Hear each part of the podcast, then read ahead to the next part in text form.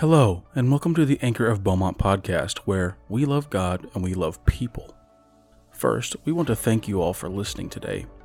We are so excited about being on multiple platforms, including this one, Anchor FM, but now we are on Google Podcasts, Apple Podcasts, Overcast, Spotify, Breaker, Castbox, Pocket Casts, Radio Public, and TuneIn please listen and share. Writing a review of the podcast helps with exposing our message to new people organically.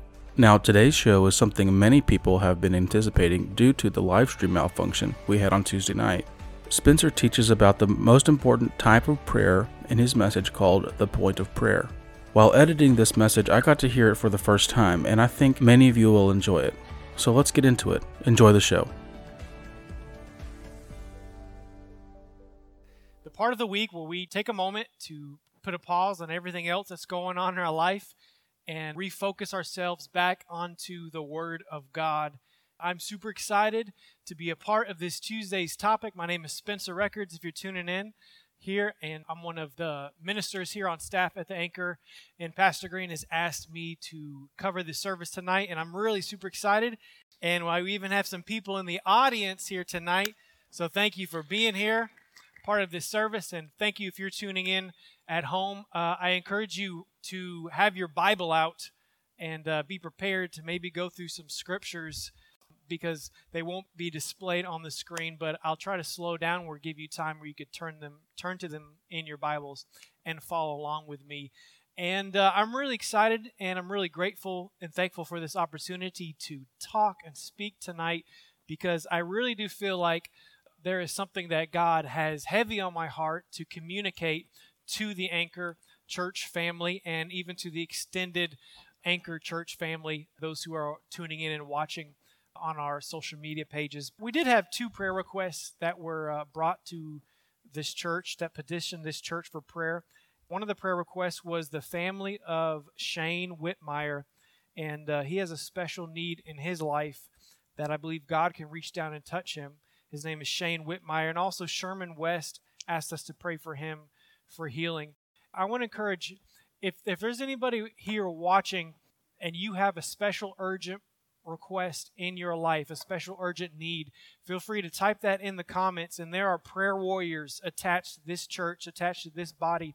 They will see your, your need, your prayer request. If you're a member here at the Anchor and you see a prayer request written in the comments, I encourage you to claim that prayer request and begin to pray over that for that person. Also, if we could pray over these needs, but also if those who are here with me in this audience, it would really comfort me and help me. Uh, if we could pray over this service, over this Bible study, over this lesson here tonight, um, that God will, will speak, that our hearts and minds and ears be open to hear and receive anything and everything that God wants to say or has to say to us tonight. So right where you are, if you could just if you could just close your eyes and open your mouth and begin to pray that God will have his way in this service here tonight. God, we love you so much, God. Jesus, we praise you, we worship you, and we love you. We thank you for your goodness in our lives. We thank you for this service, this opportunity that we have here tonight.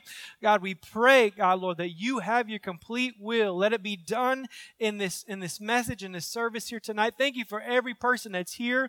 God, thank you for every person that's tuning in and watching. God, we pray your blessing be upon everything that we do. We want you to be in the middle of everything that we do because it's not by might, it's not by power, but it's by your spirit, God. In the name of Jesus, we pray for all of these needs, God, Lord, that were brought here for the, before this church. We pray for the family, God, of Shane Whitmire. God, we pray you bring comfort to that family, bring strength to that family in the time of need, that you be with them. Lord, that you wrap your arms around them, God, that you carry them in your wings, God, that you be with them right there in the moment of their need. Lord, we pray for Sherman West, that there be a healing his body. God, Lord, that you touch him right where he is, God, that you reach down to him, God, and intervene on his behalf behalf. And we pray for any other needs, God, Lord, that are, that are that somebody watching may have a need in their life, God, we pray that you reach out to them with strength, with comfort, and with peace. In Jesus' name we pray. And if you're in the house, let me hear you say, in Jesus' name. Man, I, I got my amen corner right here. You to hold it down for me, Eric? All right, so I have, I want to read a scripture from Second Timothy chapter 2, starting at verse 23. And uh, I was kind of back and forth about which scripture to open up, but I just really feel drawn to these verses, especially for the past two days, and I'll kind of explain more about why. But it's in 2 Timothy chapter 2 and starting at verse 23, and I'll read it first from the King James Version. And it says, But foolish and unlearned questions avoid, knowing that they do gender strifes. Verse 24 says, And the servant of the Lord must not strive, but be gentle unto all men, apt to teach, patient, in meekness instructing those that oppose themselves. If God peradventure will give them repentance unto the acknowledgement of the truth, in verse 26, that they may recover themselves out of the snare of the devil, who are taken captive by him at his will. And before we look at this in another translation, focus in on verse 25. The Apostle Paul is speaking about having a heart towards people, and specifically, he's saying people who oppose themselves. All right? Oppose themselves. And I think that that's significant because you know when you're bound by sin, the person that you're hurting the most is yourself. More than anybody else. And you actually become your own worst enemy to the fact that you are living your life in a way that you are opposing your best interest. You are an enemy to your own best interest.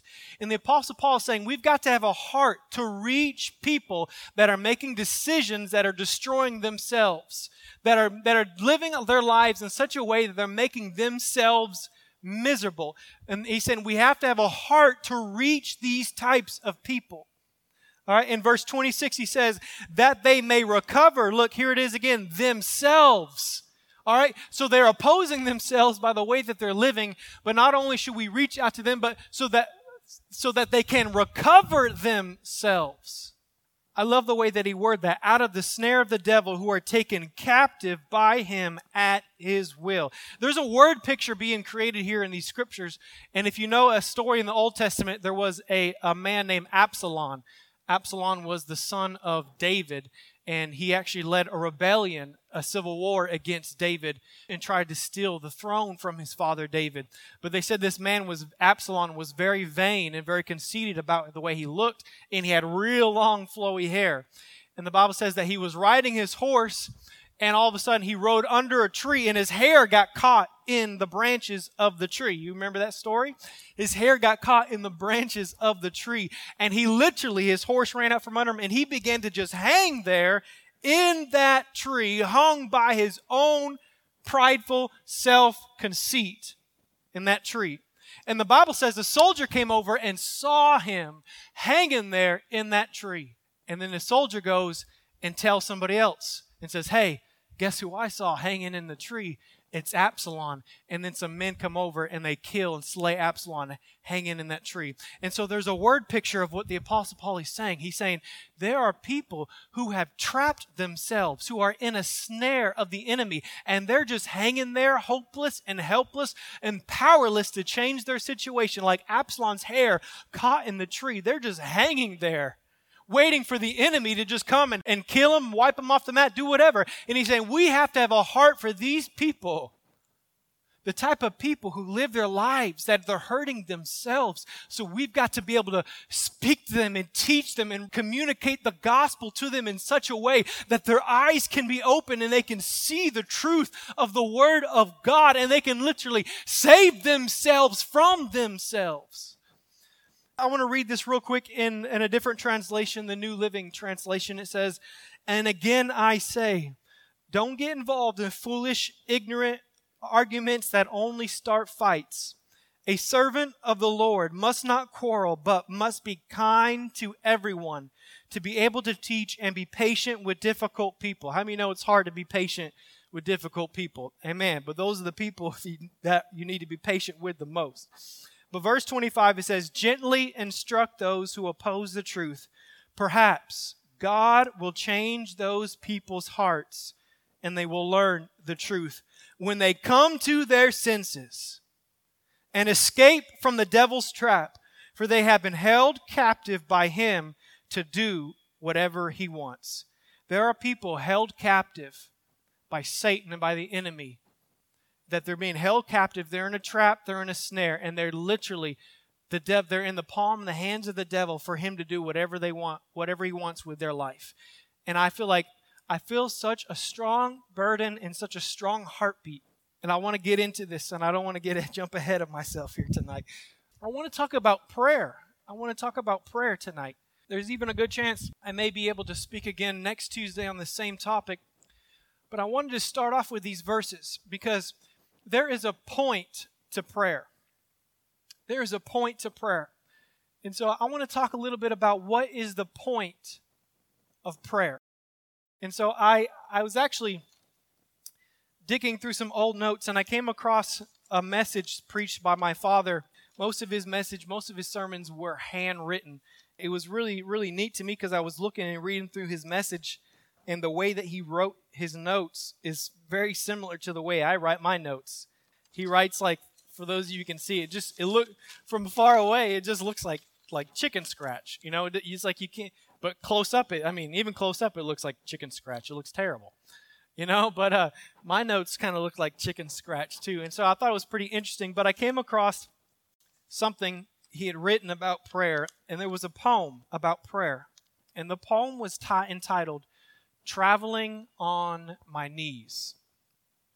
And the poem goes like this Last night I took a journey to a land across the seas. I did not go by boat or plane. I traveled on my knees. I saw so many people there in the deepest depths of sin, but Jesus told me I should go, that there were souls to win. But I said, Jesus, I cannot go and work with such as these.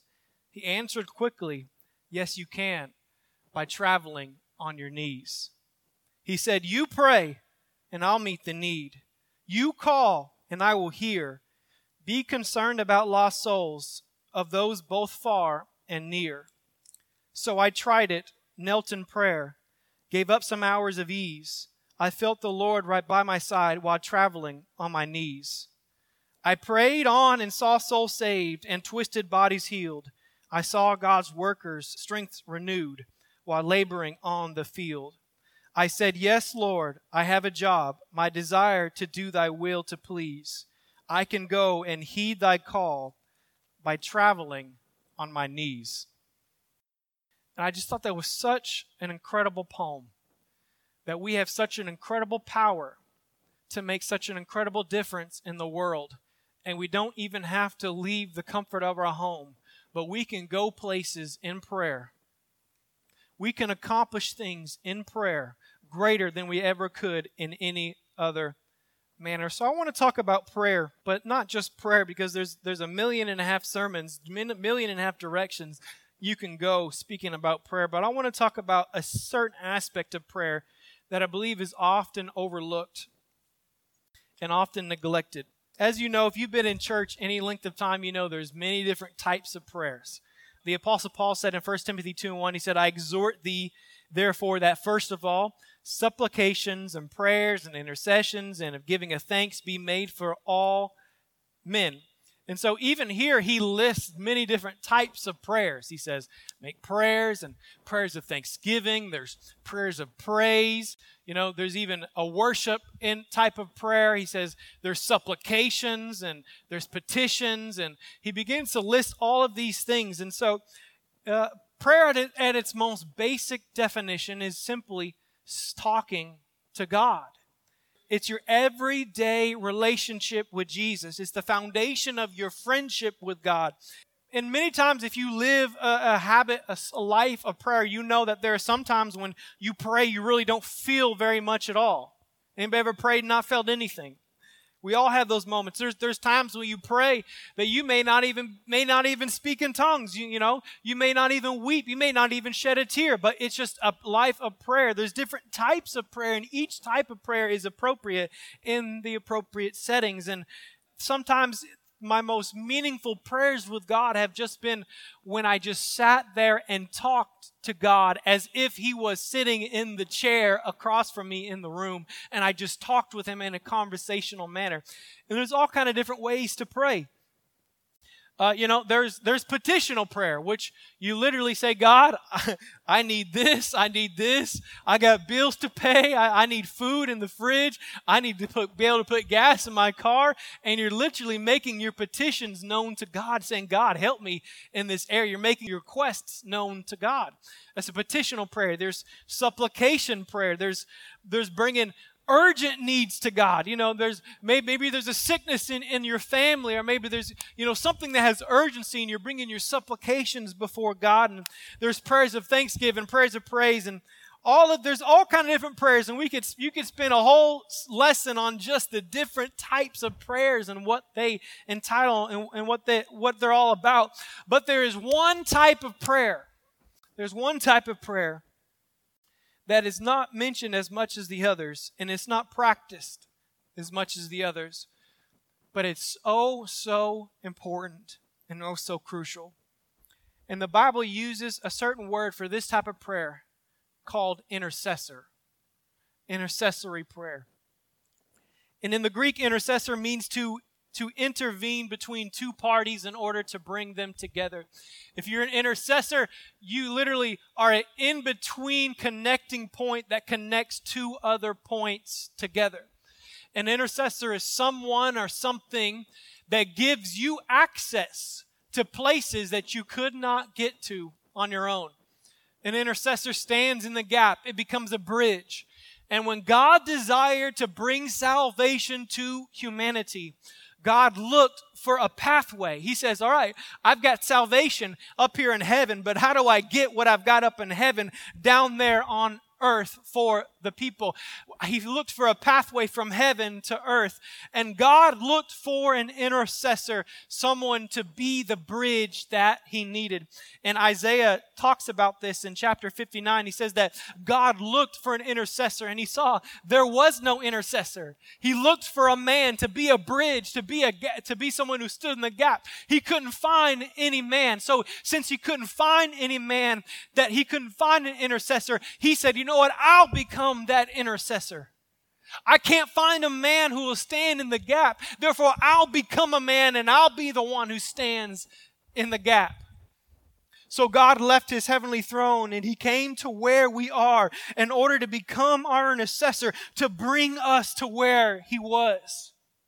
That's why Jesus could stand and proclaim. He says, I am the way, I'm the way. No man can get to the Father but through me. I'm the road. I'm the pathway. I'm the bridge. And Jesus paid the price to pave the road from heaven to earth. And now, because of what Jesus Christ did, I now have access to, and you now have access to somewhere we could never get to on our own. When our own power, by our own goodness, by our own righteousness, by our own works, no, it could never be good enough. But Jesus stood in the gap for me, and Jesus stood in the gap for you. He interceded for me. You see, it wasn't happenstance that when Jesus was suspended up, up in the air above the ground, he literally was, was hanging on that cross between heaven and earth because in that moment he was hanging on the cross. He was literally becoming a bridge between heaven and earth. See, Jesus came to be an intercessor and he paved a path by dying on the cross. And that road is already complete, it's already finished. And Jesus isn't here anymore. He's not here in body because he, he accomplished what he came to do. He hung on the cross. He says, It is finished. The work is done. I've done what I came here to do. However, one of my favorite scriptures about prayer and about intercession is from Hebrews chapter 7 and verse 25. And I, I love so much Pastor's series that he taught on the book of Hebrews. And it, it was absolutely incredible. But there's a verse in there that says that Jesus is able to save those who are in the uttermost that come unto God by him, seeing that Jesus ever liveth to make intercession for them. So Jesus isn't here anymore. He's not here in body, but yet he still liveth to make intercession for who? For those who are in the uttermost. For those who are the farthest away from God. Jesus is still interceding for them. For those who you think could never be saved, Jesus says, I'm still interceding for them.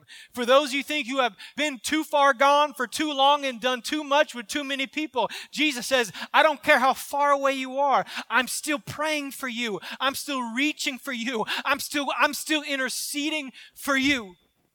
And so, my question is if Jesus isn't here actually praying for you in person, then how is Jesus still somewhere in the heavenlies interceding for every lost person? You see, Jesus Christ came and paid the path on the cross. Then why is he still interceding? Why, does it, why is he ever living to intercede? Because there's still people he's trying to reach. And he's not here in body, but he is here in the spirit. And through the Spirit, Jesus is still trying to reach every lost person. Because the Bible says he is not willing that any should perish. It is not his desire. It is not part of his plan. It was never part of God's original purpose and plan to ever send one person to hell. You know why? Because the, the Bible says in Isaiah that hell, it has to enlarge itself to make room. So that means when God originally created hell, that means he said he created with a certain dimension, certain size, and it was never created to, to have all the influx of people that are going to be coming. So it's literally got to stretch and grow to make room for more people. In fact, the book of Revelation says that God has prepared a place for Satan and his angels. He didn't say this place has been prepared for sinners. It was never prepared. God never never intended for one person to go to hell. It's his heartbeat, it's his desire that every single person be saved. In fact, if you study the dimensions of the city of New Jerusalem in the book of Revelations, go and study the dimensions. It literally gives the dimensions and you can literally measure it in, in square miles. And they studied that the New Jerusalem city is so big that it has enough room for every single person who is not only alive today, but who has ever lived could fit in that city. That means that city, there is a place for you in that city that nobody else can fill. There is a place for me in that city that nobody else could fill. Because it was created for you to go there and there's room for you in that city. But Jesus Christ is still interceding. He just does it in a different way. In fact, uh, the Apostle Paul hints at this in Romans chapter 8, where he says, The Spirit helps us when we are weak. For sometimes we don't know what we should pray, but the Spirit that is inside of us will literally begin to intercede through us and will begin to pray things that we don't even have understanding of, we don't even have comprehension of but it's the Spirit of Jesus Christ praying through us for a lost and dying world. See, when we pray, Jesus is the intercessor who, through the Spirit, begins to pray through us and begins to intercede through us. And Jesus is still interceding. But today, He doesn't do it in person, He does it through the prayers of the saints. That Jesus Christ literally wants to pray through you. See, in the modern church, intercessory prayer is probably the least practiced type of prayer because, because out of all the types of prayer, intercessory prayer usually demands the most from you. Because intercessory prayer demands that you yield your flesh to the Spirit of God, to the Holy Ghost inside of you to begin to pray through you. And the power of intercession is that when you pray intercessory type prayers, you are never praying for yourself, but you're always praying for someone else. And so when you intercede, you're literally standing in the gap and you become the in between, the medium, the pathway, the roadway, the connecting point between some lost person and a, and a heart of a loving God that is trying to reach that lost person. And when you intercede for those, you pray for those who can't pray for themselves. And when you intercede, you create a pathway in the Holy Ghost for someone to get somewhere they could never have gotten on their own. And when you intercede, you pay the price to pay the path for somebody else to get to Jesus. So I said all that to say this, to get to my main point. If you're distracted right now, I want you to pause and I want you to focus in for the next 30 seconds of what I'm going to say. If we are not careful, we can create a prayer culture that is more centered around the needs of the church and not a burden for the lost. There's many different types of prayer. And there's times when we need to bring our needs to God, when we bring our requests to God. But if we're not careful, our prayer life will literally be consumed by God, I need this from you. God, I need that from you. God, meet this need. God, meet that need. And is there room in our prayer lives for the lost? How much room do you have in your prayer life for the harvest? In all of our praying, we can't forget the point of prayer and the purpose of prayer. Because guess what? Prayer is not designed for you to change God's mind.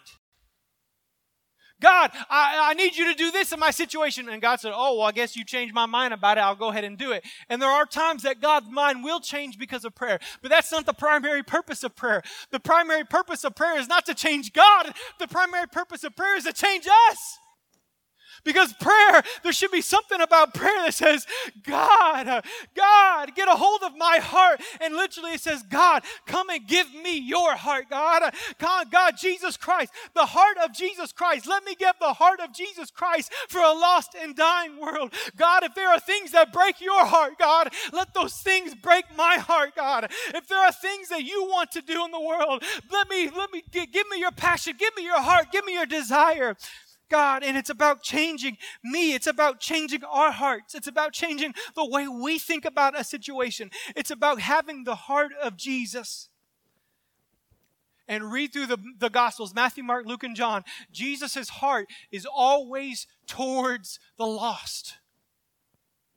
That's why when he looks at somebody who's sick, it says he's moved with compassion as if he can't even help himself. He's got to minister to somebody with a need. It's, he's go through and study the prayers of Jesus and, and find out how many times Jesus prayed for himself or how many times was his prayer directed towards a lost and a dying world. Because the heart of Jesus is always towards the lost. And praying should create in us a heart for people and a heart for the lost. If not, then maybe we're missing the point of prayer. The point of prayer is the purpose of the church. And what is the purpose of the church? Is that the church does not exist for the church. The church is the only organization that exists on planet Earth that exists solely for its non members. The church exists for the people who are not a part of the church. The church doesn't exist for, for holy, sanctified saints. The church exists for dirty, rotten sinners. See, the church exists for the lost. The church is designed, is meant to be a bridge between a loving God and a dying world. And it's so easy as a church to become inward focused and to structure the church around pleasing the members. But there's nothing wrong with praying for things that are happening in your life. There's nothing wrong with bringing your needs before God. There's nothing wrong with making your requests known, known before God. But is there, eh, but what about praying prayers for the lost to be saved? It's okay to pray for prayer, uh, uh, provision, and protection, but what about praying prayers for the lost to be saved? It's okay to pray for your family, but what about families that are lost? It's okay to pray for your marriage, but what about marriages of people that are lost? And it's so easy to become self centered in our prayer lives. And it's easy to become self centered in our religion. And it's easy to become self centered in our theology. And many people have great theology, but no heart for the lost.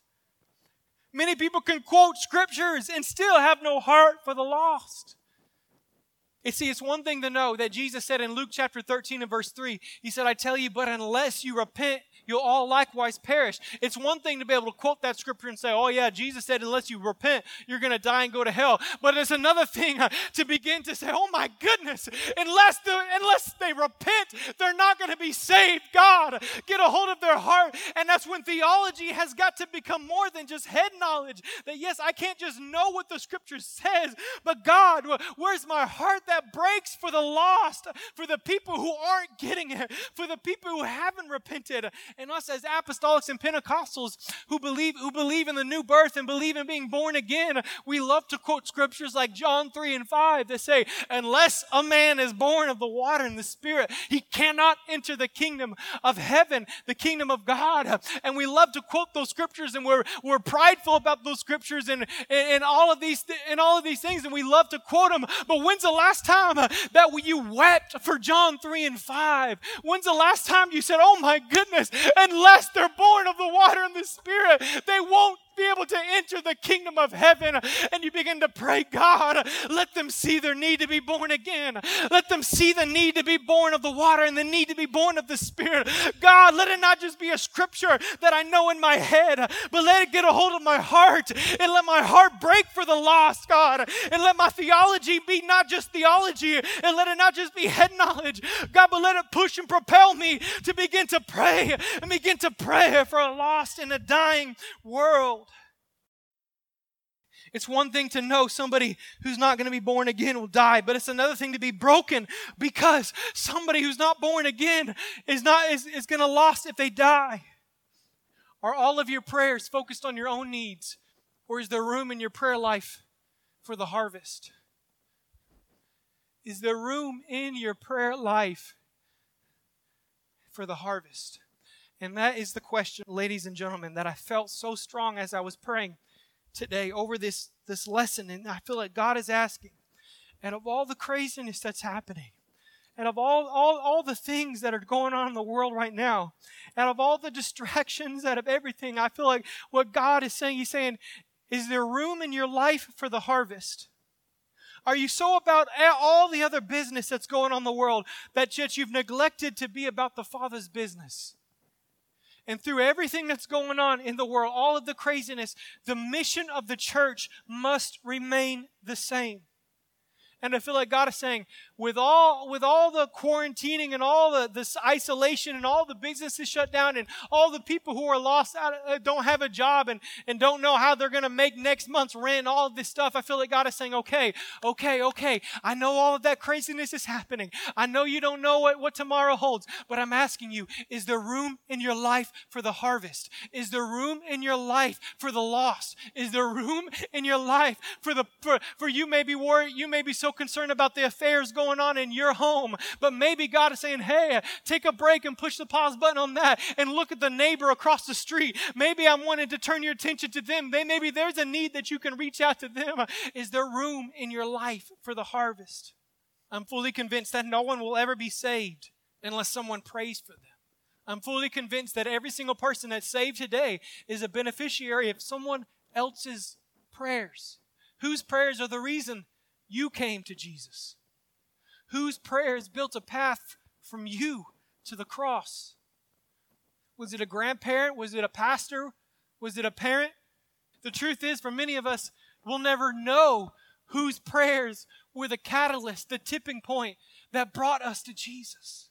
Because behind the scenes, somewhere in a prayer closet, when no one was watching, somebody was praying for you and somebody was interceding for you without your knowledge and, and without you knowing. And they began to pray in the Holy Ghost for you. And if that is true, if no one can be saved unless somebody prays for them, the opposite must be true also. That means there, there may be some people who will never be saved solely because no one prayed for them. Not because they didn't want to be saved, not because they didn't want to live for God, but because nobody prayed for them. And there are some people who will never be saved because nobody prayed for them.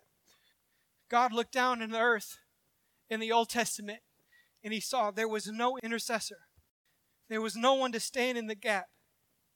So, my question to you today, and for those who are watching, those who are tuning in, whose salvation right now in this moment could be dependent on your prayers?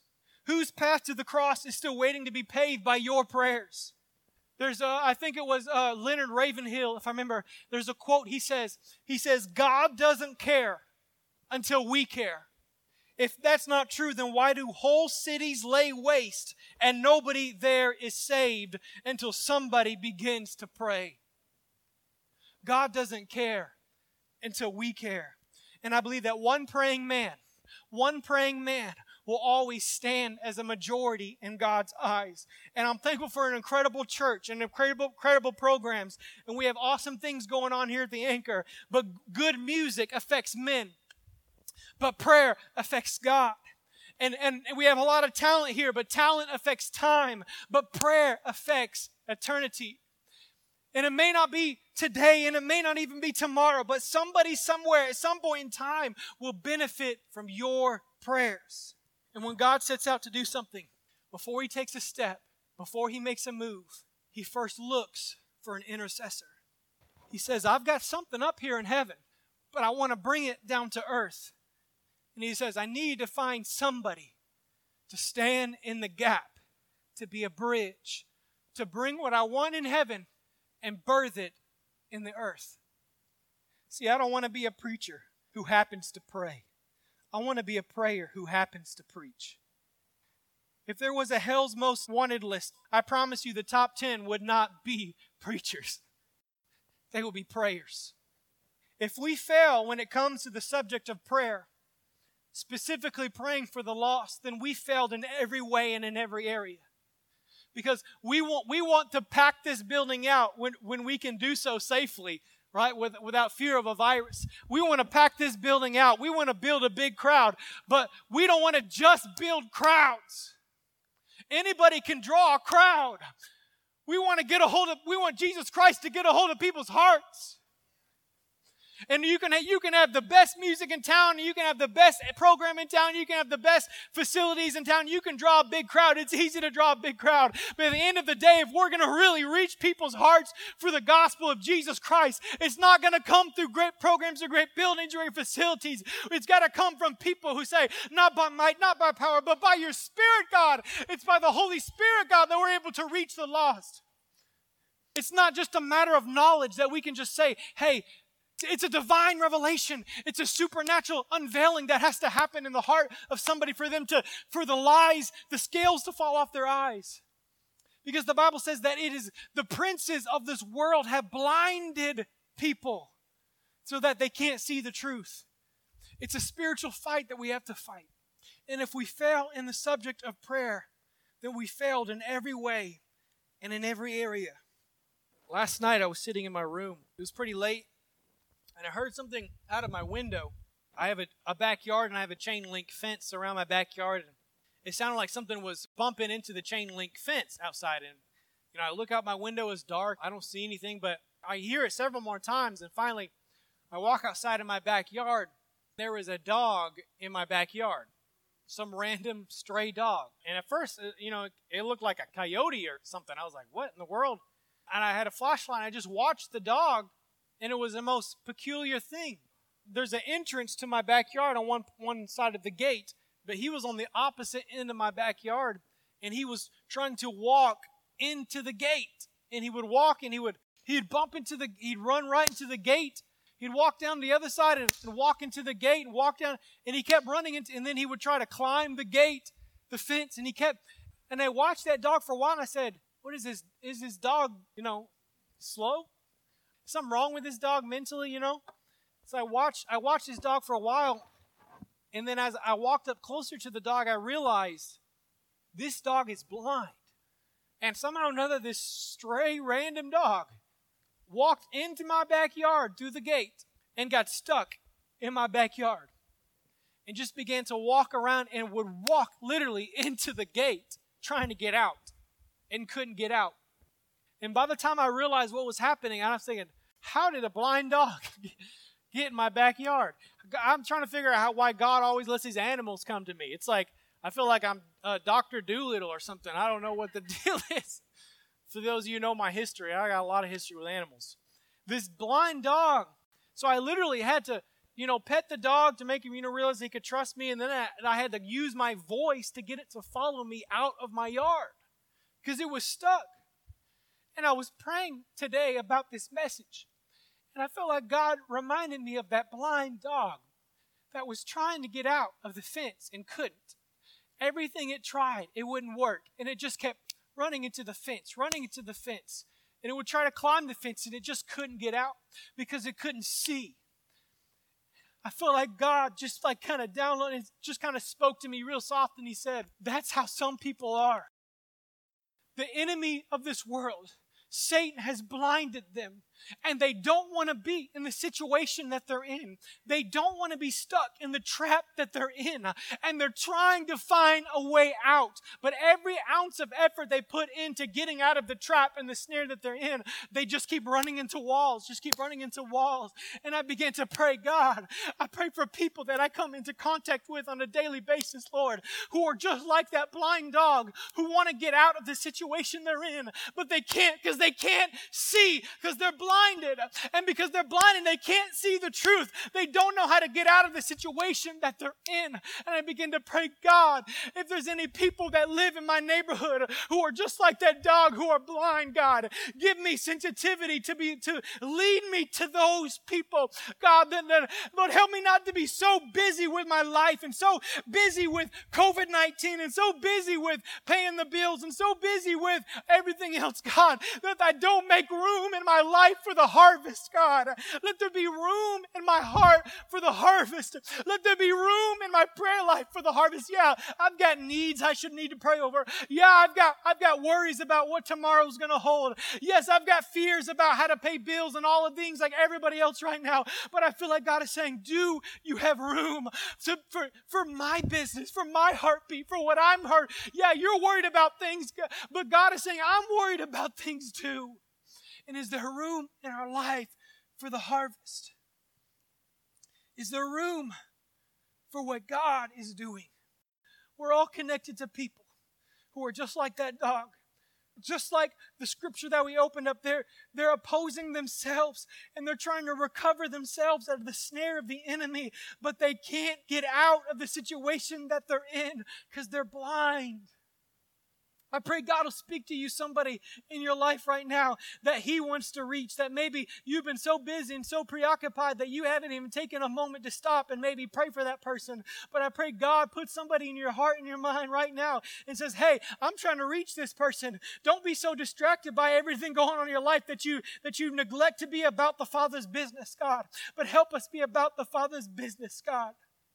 Give us hearts for the lost. Give us heart for people who are blind. Give us heart for people who are bound by drugs. Give us heart for people, God, Lord, whose marriages are just falling apart, God. Give us heart for people who are broken. Give us heart for people who are wounded. Give us hearts for people, God, Lord. Help us not to be so consumed with, with putting on a good program, putting on a good show, putting on a good everything, and every that we neglect to be about the Father's business, God.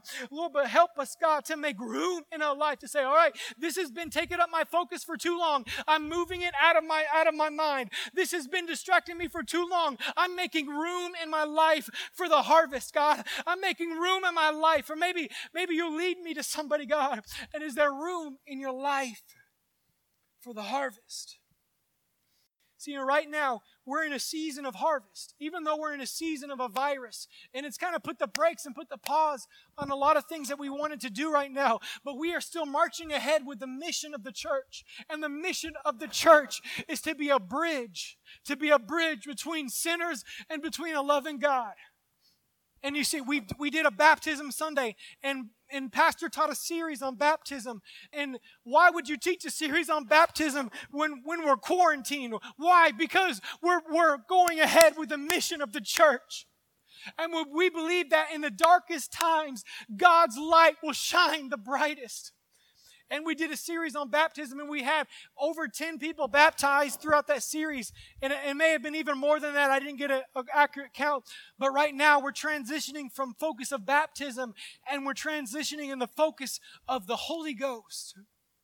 Because right around the corner is, the, is pentecost sunday and we're believing that God is going to fill many people with the Holy Ghost on Pentecost Sunday. And we're marching ahead with the mission of the church. And I challenge every person that's watching, I challenge every person that's tuning in. Don't get distracted by everything that's going on, but stay focused on the mission of the church. And we're here, we're still going to win the lost. We're still going to preach the gospel.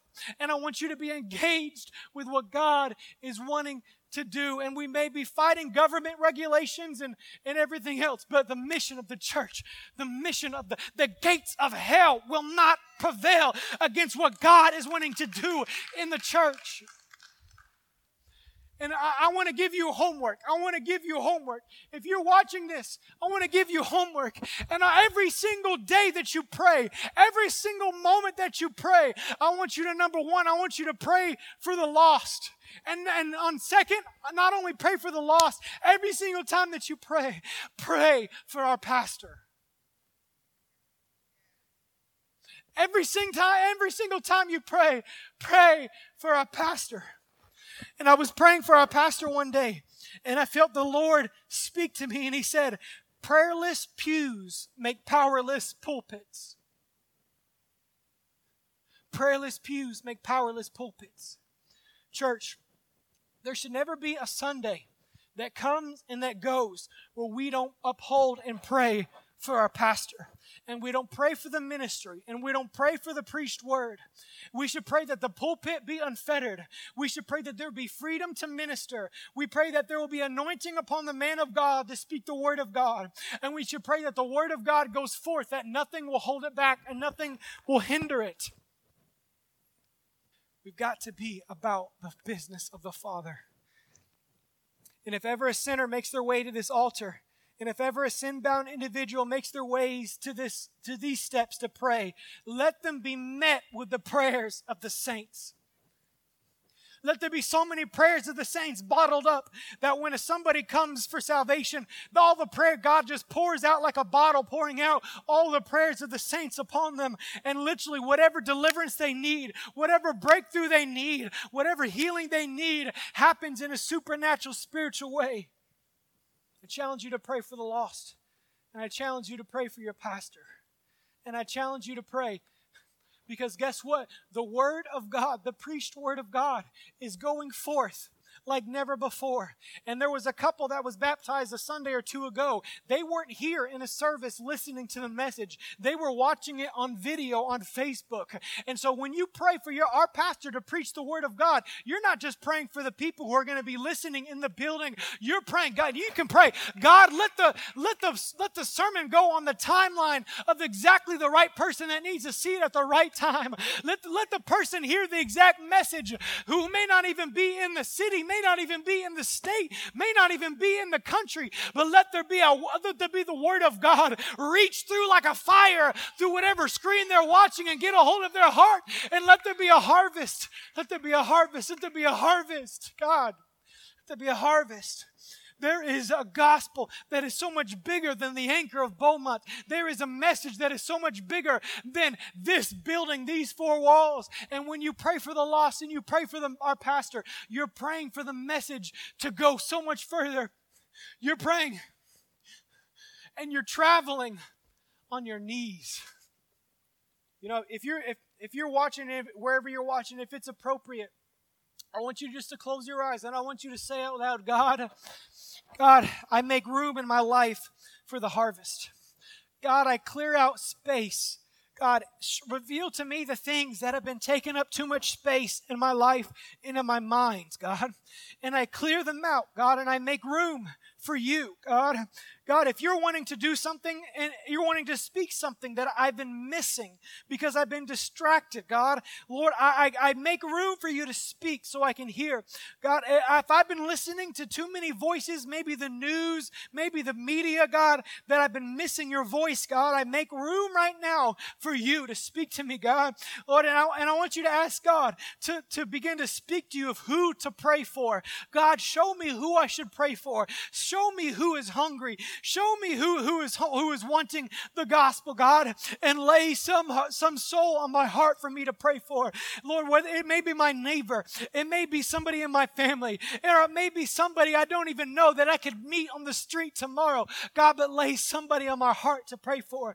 And I want you to say, God, God, clear out my schedule, clear out my time for me to pay attention to what you are doing. And I believe God will begin to lead you and honor that prayer in Jesus' name.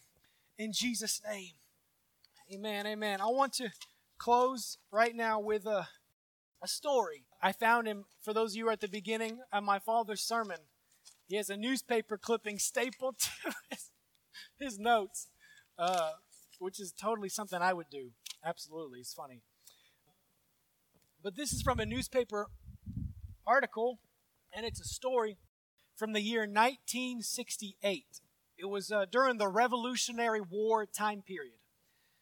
And uh, here's the story it says that during the Revolutionary War, there lived in Pennsylvania a pastor by the name of Peter Miller.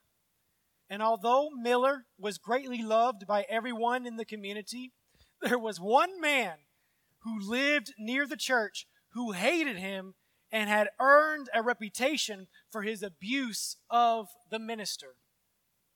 This man not only hated the church, but also turned out that this man was a traitor to his country. And this man was arrested and convicted of treason and sentenced to death. The trial was conducted in Philadelphia, and no sooner did Pastor Miller hear of it that he set out on foot and walked to visit General Washington himself, and he interceded for the man's life. But Washington told him, I'm sorry that I cannot grant your request for your friend. Friend, Pastor Miller replied, why, that man is my worst enemy I have in the world. What? General Washington exclaimed in surprise. Have you walked 60 miles to save the life of an enemy? That, in my judgment, puts the matter in a different light. I will grant him a pardon for your sake. And that pardon was made out and signed by General Washington himself.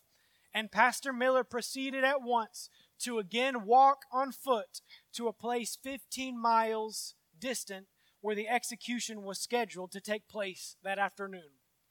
Pastor Miller arrived just as the man was being carried to the scaffold, and when he saw Pastor Miller hurrying toward the place, he remarked, There's old Peter Miller. He's walked all the way from Ephrata, which was the city, to have his revenge gratified today by seeing me hung to die. But scarcely had the words been spoken when Pastor Miller pushed his way through the condemned man to the condemned man and handed him the pardon that saved his life. And the story is captioned, titled, Saved by His Worst Enemy. Saved by His Worst Enemy. And I thought that that was a beautiful story. But I want to close with this. There may be somebody in your life that's your worst enemy. But I think God is asking us to intercede for everyone, even if they're our worst enemy. Because they not may they may not realize it or not, but they're blinded and they can't see the truth. And they're in a trap and they're in a snare. They're trying to get out. And we have to be sensitive and soft and tender enough to not only pray for people we like, but to pray for our enemies. Pray for people. That person who always comments on your Facebook post that just drives you up the wall, why don't you pray for that person? Pray for that person. Thank you so much for watching, and thank you so much for your faithfulness in tithes and offering and in giving. And thank you so much for your faithfulness to God, to the heart of God, and to the things of God. And thank you so much for tuning in and watching. And for those who are here in this service today, thank you so much for being a part of the service. And uh, God bless you as you go about your week. Remember, you are the hands, you are the feet of Jesus. Let's be about the Father's business. In Jesus' name, God bless you. On behalf of everyone here at The Anchor, we want to thank you for listening today. If you enjoyed this message, there are a few things that you can do. Share this podcast on Facebook or send it directly to your friends. Also, please leave a review on any platform that you're listening from. If you have any questions, please reach out to us on Facebook and Instagram. Send us a message. We'll get right back to you. We're happy to help you in any way that we can. See you next week.